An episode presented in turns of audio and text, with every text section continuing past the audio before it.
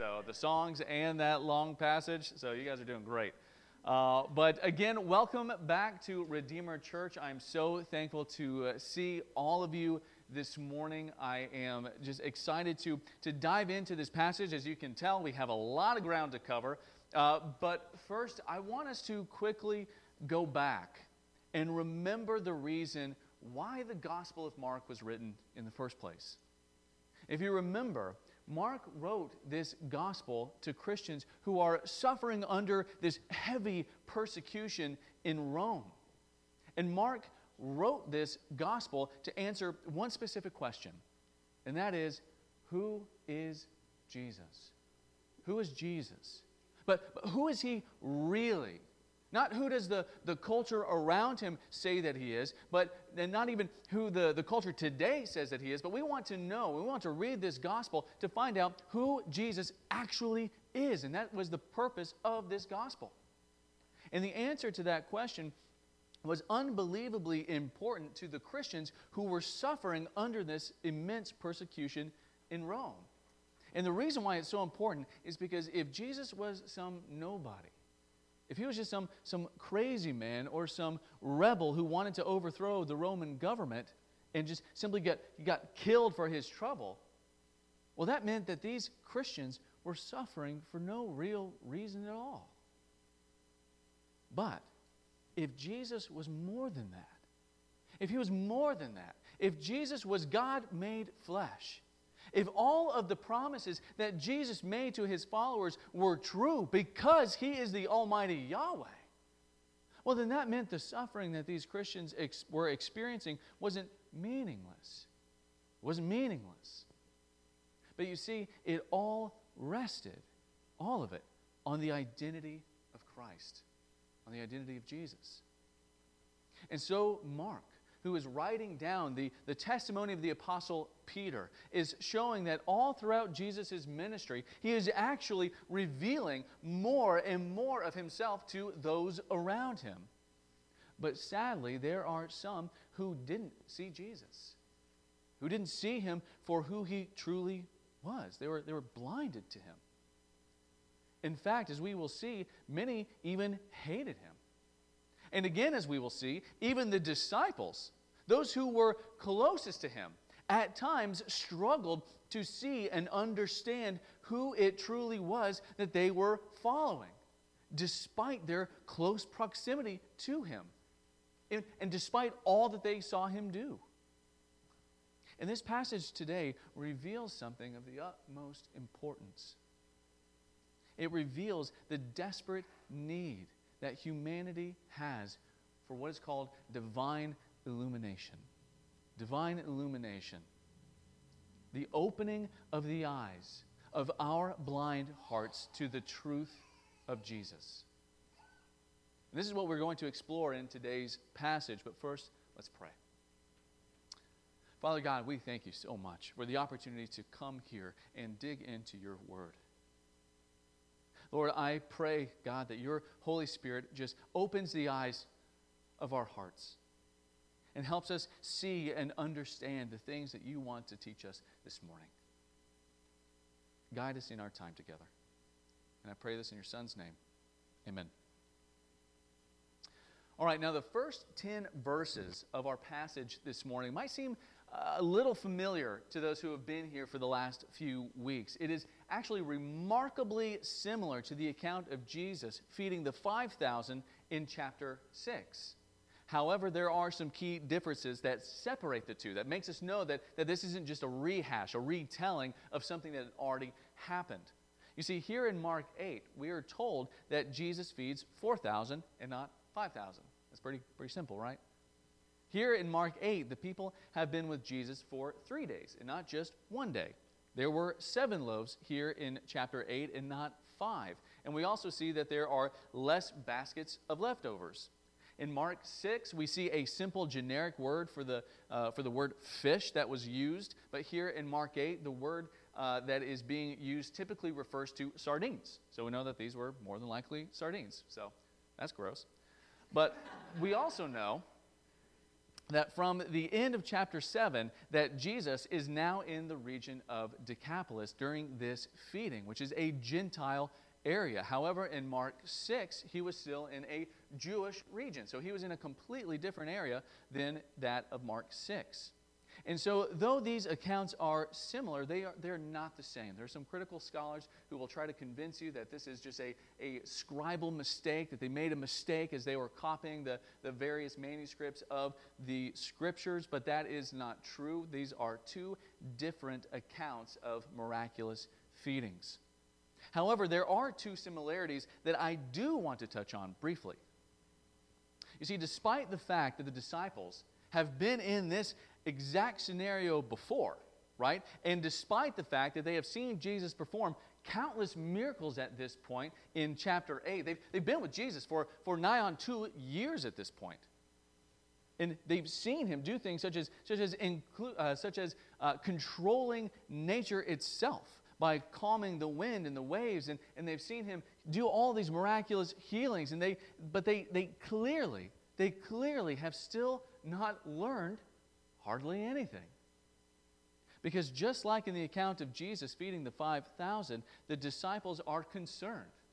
They're worried. They're anxious with how in the world are they going to feed this massive crowd? They're still worrying about it. And of course, this scenario plays out just like the one before, with Jesus telling them to see what's available and then multiplying the scant resources to meet the needs of the people. That's the first similarity. Now, the second similarity that I want us to, to just remember and have in our minds is that Jesus, once again, has great compassion on the crowd that is before him.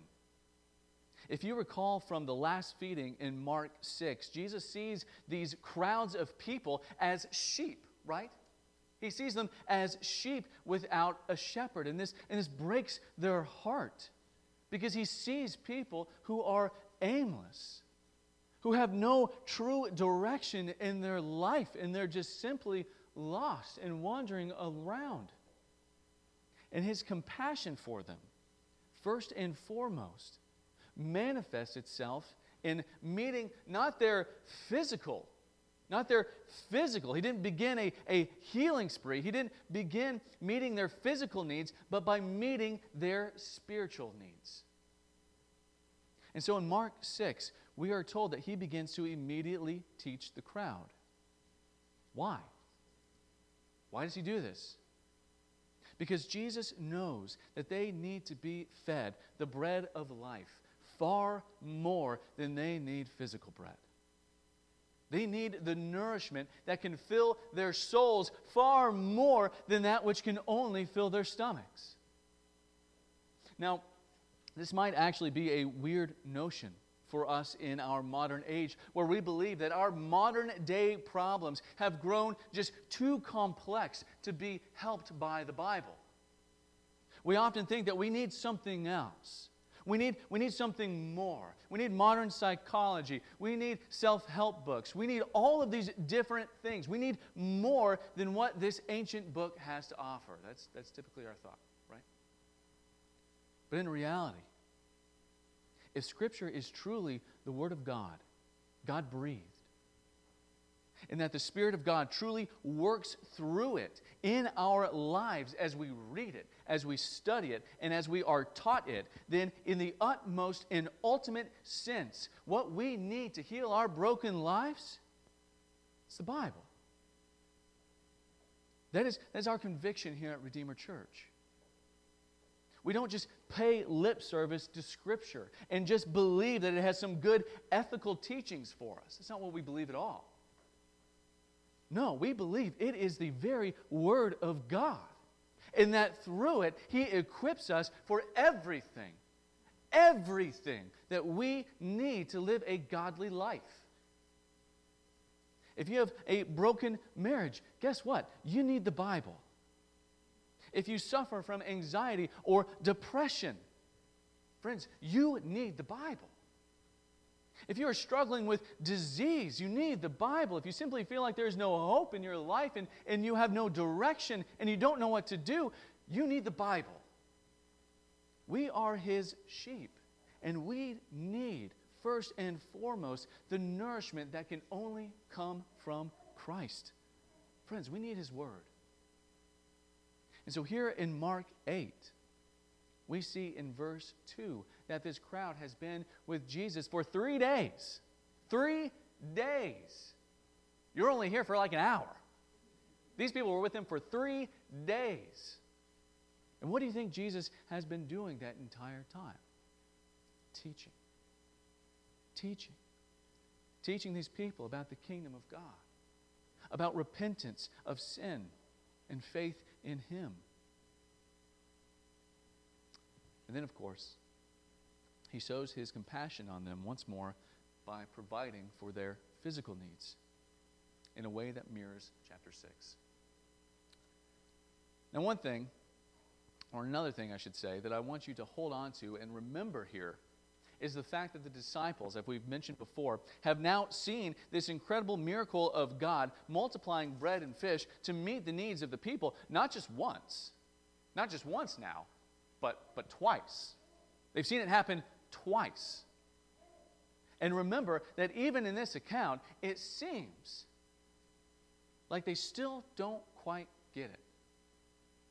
They don't quite fully get or grasp who Jesus actually is. Now, in verses 9 through 10, we are told that after this feeding, Jesus sends the people away, and he and his disciples set sail to the district of Dalmanutha.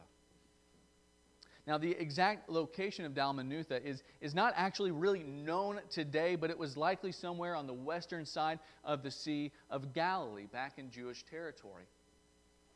Now, let's take a look at verses 11 through 13. It says, The Pharisees came and began to argue with him, seeking from him a sign from heaven to test him. And he sighed deeply in his spirit and said, Why does this generation seek a sign? Truly, I say to you, no sign will be given to this generation. And he left them, got into the boat again, and went to the other side. So at this point, the Pharisees are very much like mosquitoes, right? Jesus didn't have to go out looking for them. They just, they just kind of show up randomly and, and try to make his life as miserable as possible. The, the best connection I could make there was mosquitoes. That's about all I had.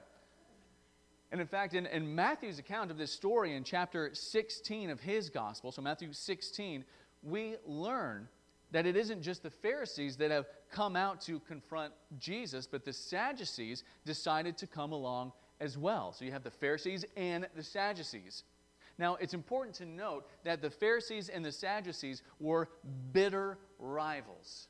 They hated one another. The Pharisees, as, as most of us know, are the legalists. They were concerned with keeping the law of God and their own law to a perfect T. Not only that, but they, they were wanting to separate themselves. That's actually what Pharisees means, the, the separated ones. They wanted to separate themselves away from the pagan Greek culture that had begun to seep its way into Israel. They wanted nothing to do with it, and they also despised Rome. They wanted to break away from its tyrannical rule. Now, the Sadducees, on the other hand, they were what you might call religious liberals. They embraced Greek culture.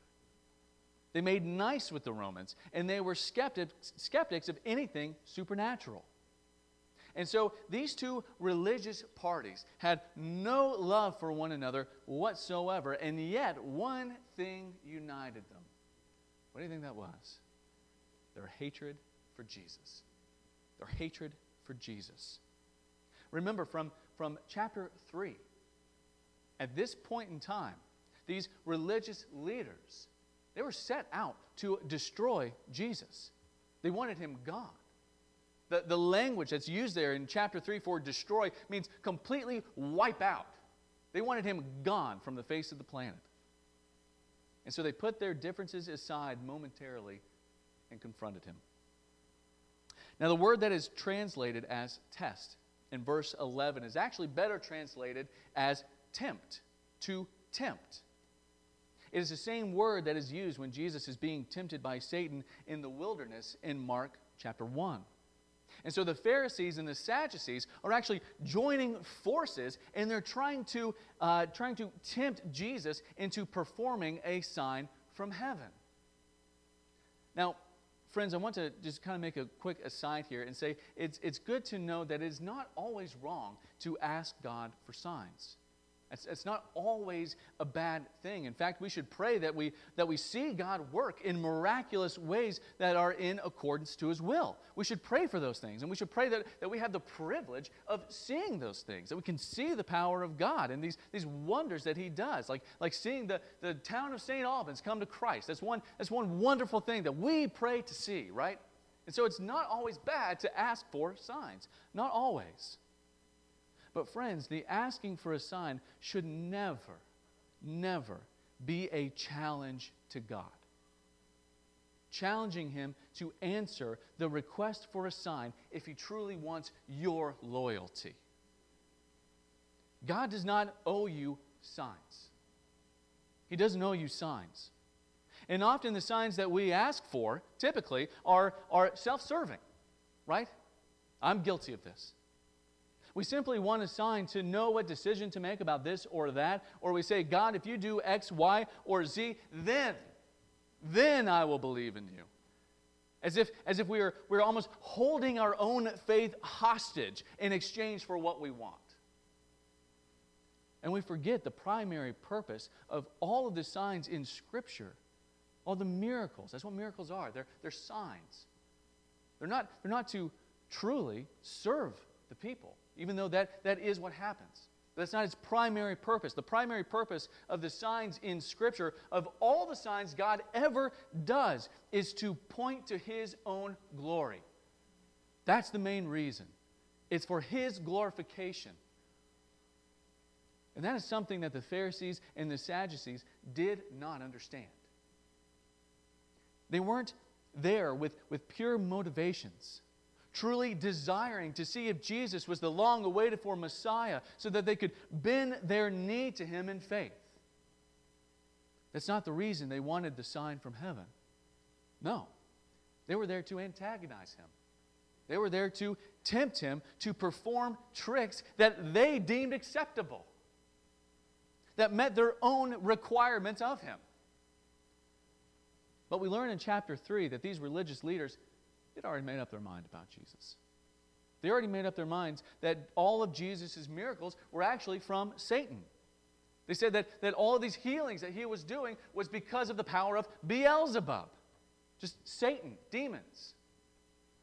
And so it didn't matter what he did, they would not believe in him. So essentially, they were there to just find more reasons to continue to not believe in him. And we know this is the case because if they wanted to truly see signs that pointed to Jesus' deity and messiahship, all they had to do was look around them. That's it. Just look around. Look at the lepers that were cleansed, the multitudes that were fed, the countless sick that were healed. All these signs were prophesied by the Old Testament prophets that would accompany the true Savior. They just had to look around. But even though those signs were all around them, they couldn't see them. They could not see them. And more importantly, they couldn't see the truth to which those signs pointed, namely the identity of Jesus. And therein lies the problem.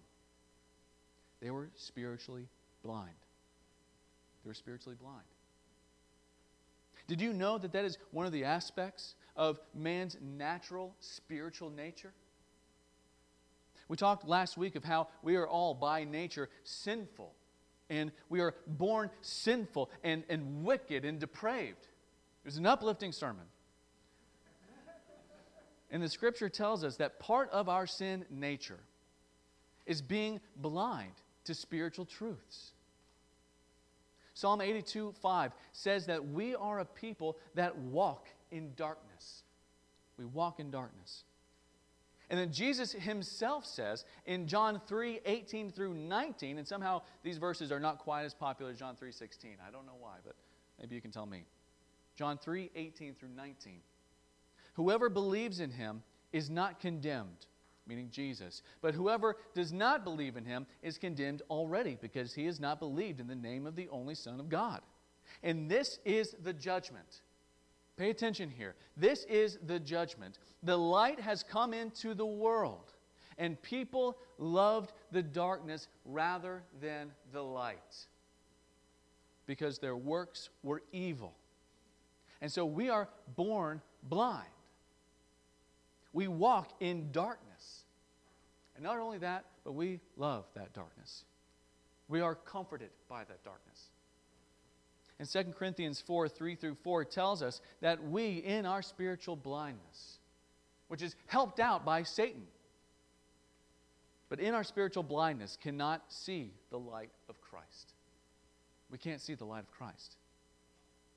And that's why the Pharisees and the Sadducees can have all of these signs happening around them and not truly see a single one.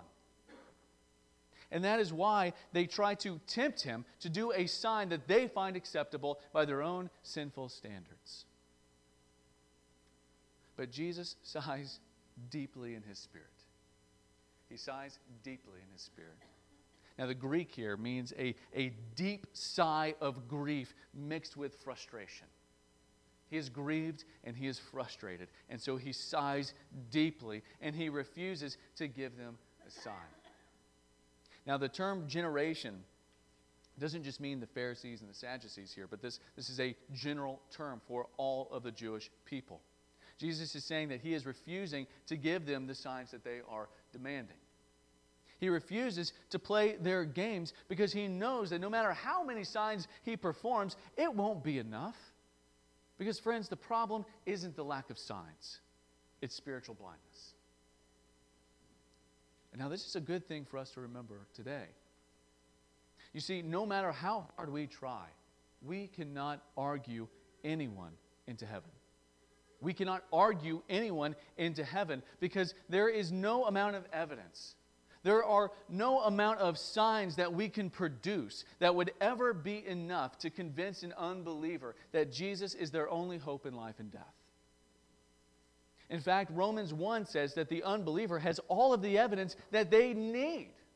They have all of the evidence right there to know of the existence of God and His eternal attributes, and the signs are all around them in creation, and yet they suppress their knowledge in unrighteousness.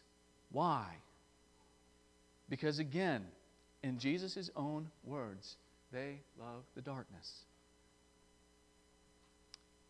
A Christian apologist named William Lane Craig once debated a prominent atheist back in the early 2000s.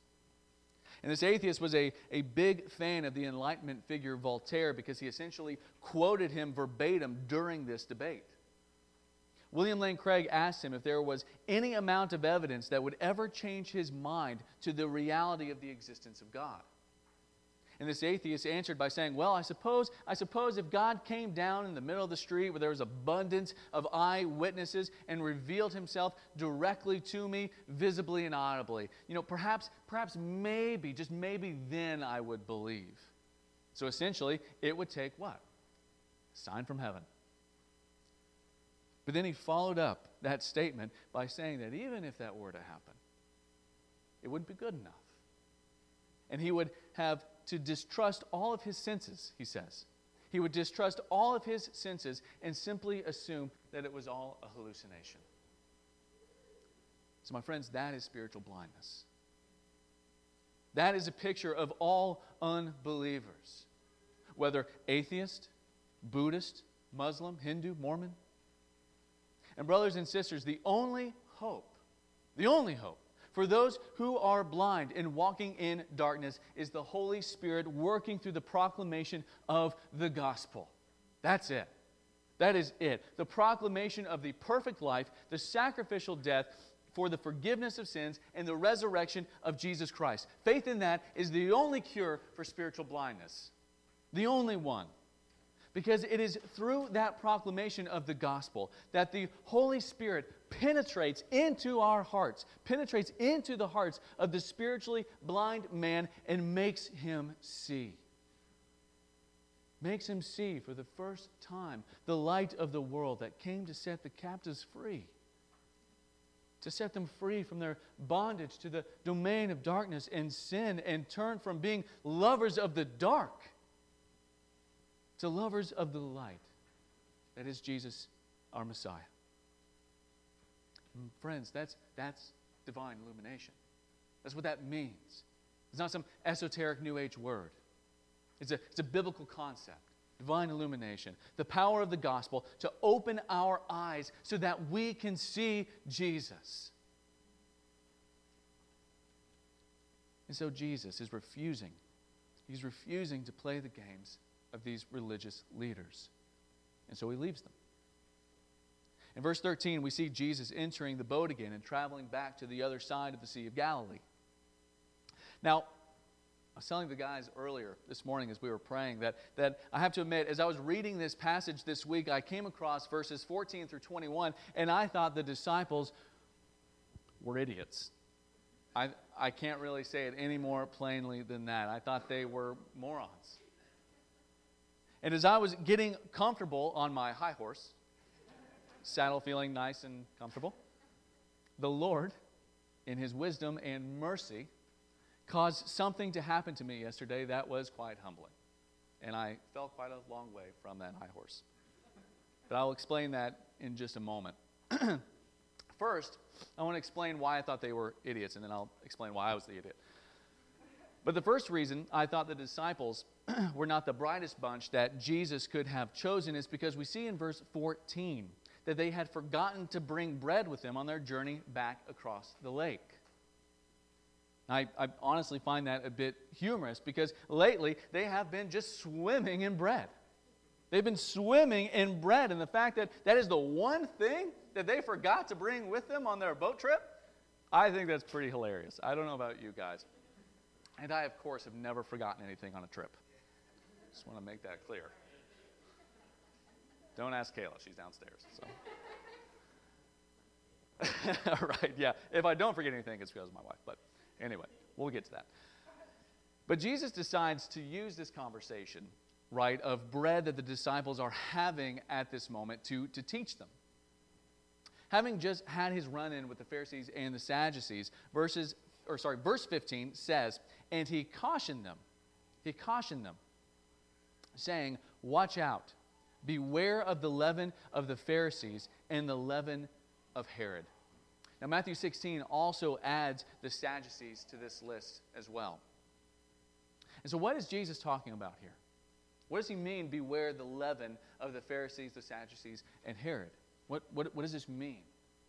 Well, we know leaven, of course, refers to yeast that is added to bread dough to make it rise. And it takes an incredibly small amount of leaven to do that. And so the metaphor suggests that a small amount of a given substance can radically alter anything into which it is mixed. And so in the New Testament, almost every time leaven is mentioned, save two times where, the, where Jesus uses it in a couple parables, but almost every time leaven is uh, mentioned, the context is negative. It is seen as an influence that corrupts and destroys. Leaven is associated with pride, we see in 1 Corinthians 5 6. Malice and wickedness, we see in 1 Corinthians 5 8. And false teaching on circumcision in Galatians 5 9. And so Jesus is saying, and this is actually helped out by Matthew 16, which gives us a little bit more information. But Jesus is saying, you need to be warned. You need to be warned that you're still going to be surrounded by the Pharisaic religion. You're going to be surrounded by the corrupting influence of those who tell you that you must work for your salvation. You're still going to be surrounded by the Sadducean liberalism, by those who will tell you that you can take my word and you can twist it and you can warp it to fit your own desires. You're still going to be surrounded by the influence of this world, by this, by this fallen culture that is around you. And all of these things have this invisible, permeating, corrupting power. And if you let those things in, even just a small amount will affect your whole being and will try to drag you down to ruin. Now, the leaven of Herod may have to do with his desire, like the Pharisees and the Sadducees, to see Jesus perform a miracle, as we see in Luke 23. So Jesus may be warning them to not hang their faith on whether or not God performs the miracles that they desire for him to perform. Because, friends, that produces shallow faith.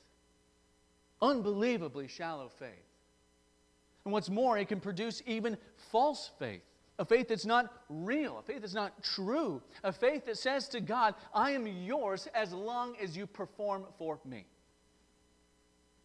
Friends, we are saved by the grace of God alone.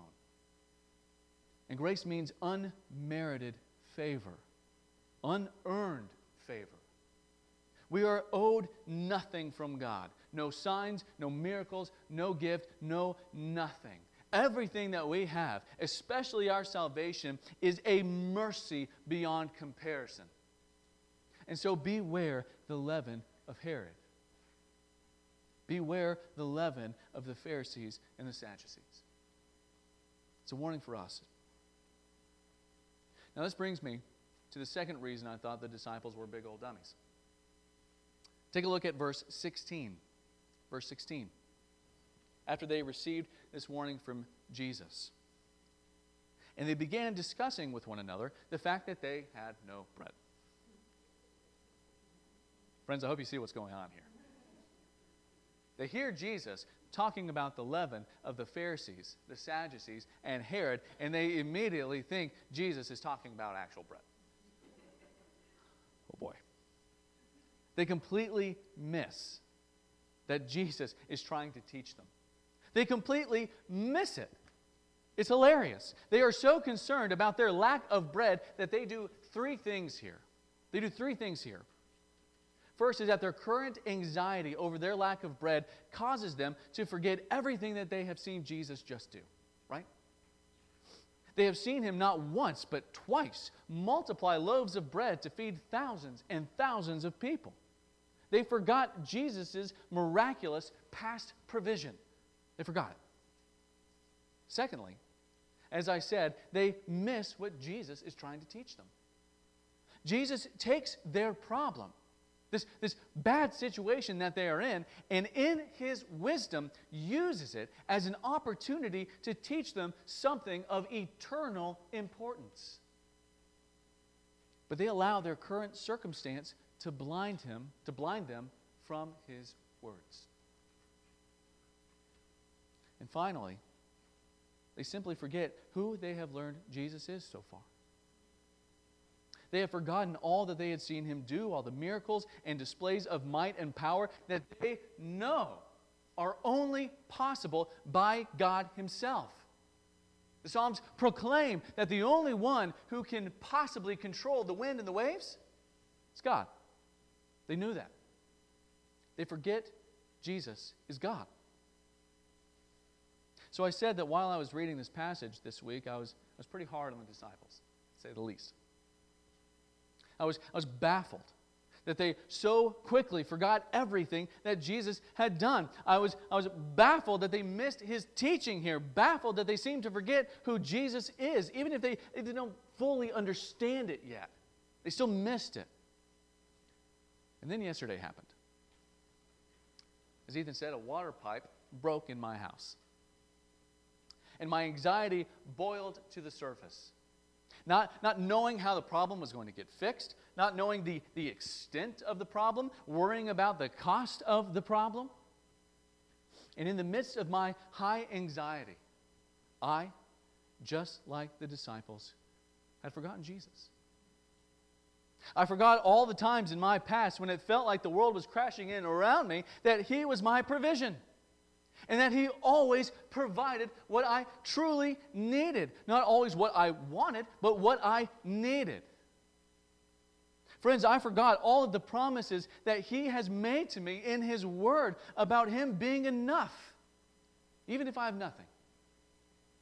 I'd forgotten the promises that say everything that I have right now, everything, my finances, my house, even my family, those things are, are nothing compared to the glory that awaits me when I am standing before Him in His presence. One burst pipe and I forgot it all.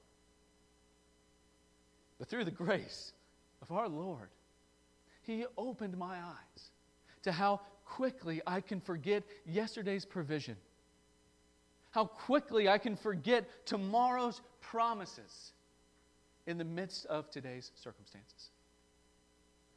And my anxiety over that pipe almost made me miss this wonderful teaching found in His Word. Oh, how like the disciples I am. Now, in verse 17, we are told that Jesus is aware of this conversation. And in a series of harsh yet loving and necessary questions, Jesus brings them to an awareness of their own struggle with blindness. He says, Why are you discussing the fact that you have no bread? Do you not perceive or understand? Are your hearts hardened? Having eyes, do you not see? And having ears, do you not hear? And do you not remember when I broke the five loaves for the 5,000? How many baskets full of broken pieces did you take up? And they said to him, Twelve. And the seven for the 4,000. How many baskets full of broken pieces did you take up? And they said to him, Seven. And he said to them, Do you not understand? Now, it may seem harsh on the surface, in reality, is loving and merciful.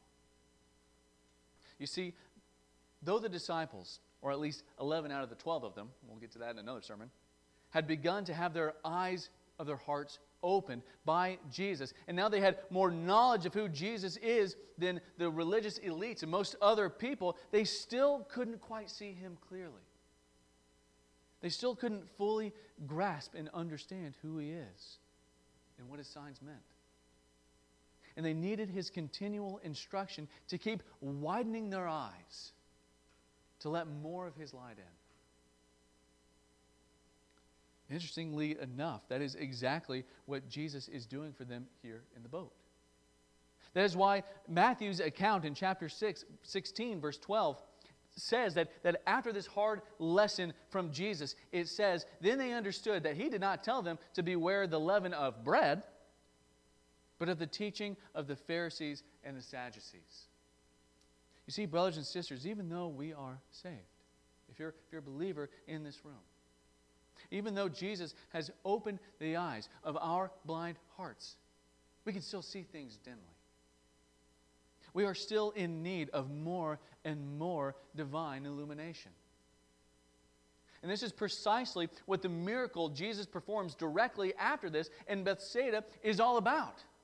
It's amazing. I hope you don't, I hope you don't miss this today because a lot of people, when they come to this account and they see Jesus spit in this guy's eyes, which is strange, and he gets his sight recovered, but then he can't quite see all that clearly afterwards. And you're like, oh, I guess Jesus kind of messed up at first and he just needed to kind of go back and do it again. They can, they just, it's confusing, right? But this is actually a picture. It's supposed to be a picture. It's not a mistake that this happened immediately after this confrontation with the Pharisees and this teaching moment on the boat. You see, this miracle recorded in Mark 8, verses 23 to 26, is actually an interpretation. It's a real life picture of what happened to the disciples in the boat and what happens in our own hearts and minds as we grow in our faith. The wisdom of God is, is unbelievable. Listen to verses 22 through 25. It says, And they came to Bethsaida, and some people brought to him a blind man and begged him to touch him. And he took the blind man with, or sorry, by the hand and led him out of the village. And when he had spit on his eyes and laid his hands on him, he asked him, Do you see anything?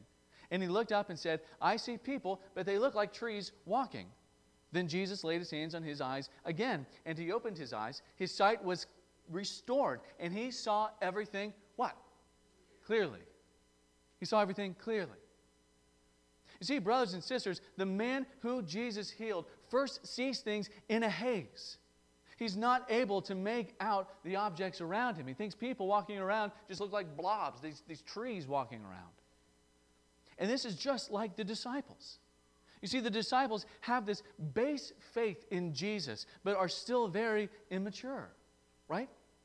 Things he said were hazy. They were hard to fully make out. The signs he performed were, were hard to completely understand and know what they truly meant. They had this blurry vision of Jesus, even though they could technically see him. But then Jesus goes to the blind man a second time. And when the man opens his eyes again, he sees things clearly. And this is a picture of the disciples after the resurrection of Jesus, when the Holy Spirit comes to dwell within them and they begin to see spiritual truths more and more clearly. The Holy Spirit divinely illuminating their minds and hearts to the deeper truths of Jesus, to what his life, death, and resurrection truly meant. And, brothers and sisters, this blind man is a picture of what happens to a believer as he grows in Christ. When we first come to faith in Jesus, all of the theological and biblical truths are there. They're there. We can read them in Scripture, and now we can see them in their general shape. Where before we were totally blind to them, but now we can, we can see them, but still not quite make out all of the details. Things are still a bit blurry, a bit fuzzy. We can't quite grasp all the various doctrines found within the pages of the Bible. But as we read our Bibles, and as we spend time in prayer, and as we grow in our relationship with Christ, the Holy Spirit begins to bring things into greater and greater focus. We are moved from, from this dim light into greater light and spiritual truths begin to permeate our hearts more and more as we are given deeper and deeper understanding. That is yet another wonder of the gospel. Jesus came to open the eyes of the spiritually blind so that we can see with increasing clarity the beauty of Himself. That is divine illumination. That is what we should all desire. And it, is, it can only come through spending time with our Savior in His Word and through the hearing his word taught and through spending time with him in prayer. That's the only way. You can't, you can't get it through osmosis. You can't, you can't get it through just following this list of do's and don'ts. If you want to learn more about Jesus, you must do what the disciples did spend time with him. Spend time with him. Pray to him. Ask him, like the disciples did, explain this to me. Lord, there are so many difficult things in, in your word, but I know that it is full of wisdom, and your word is, is the power, or has the power to save, has the power to, to grow me in my sanctification, my Christ likeness. Lord, teach me. Illumine my mind. Open wider the eyes of my heart. Help me see you more and more clearly. How wonderful is it that the gospel offers light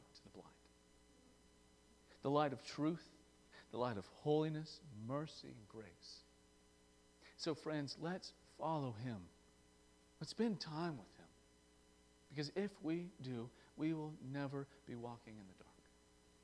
Let us pray. Father God, we thank you for opening our eyes to your truth. Lord, we were blind, God. We not only couldn't see you for who you truly were, Lord, but God, we hated you. Scripture says that, that we were enemies of you. We couldn't see your goodness, we couldn't see your mercy.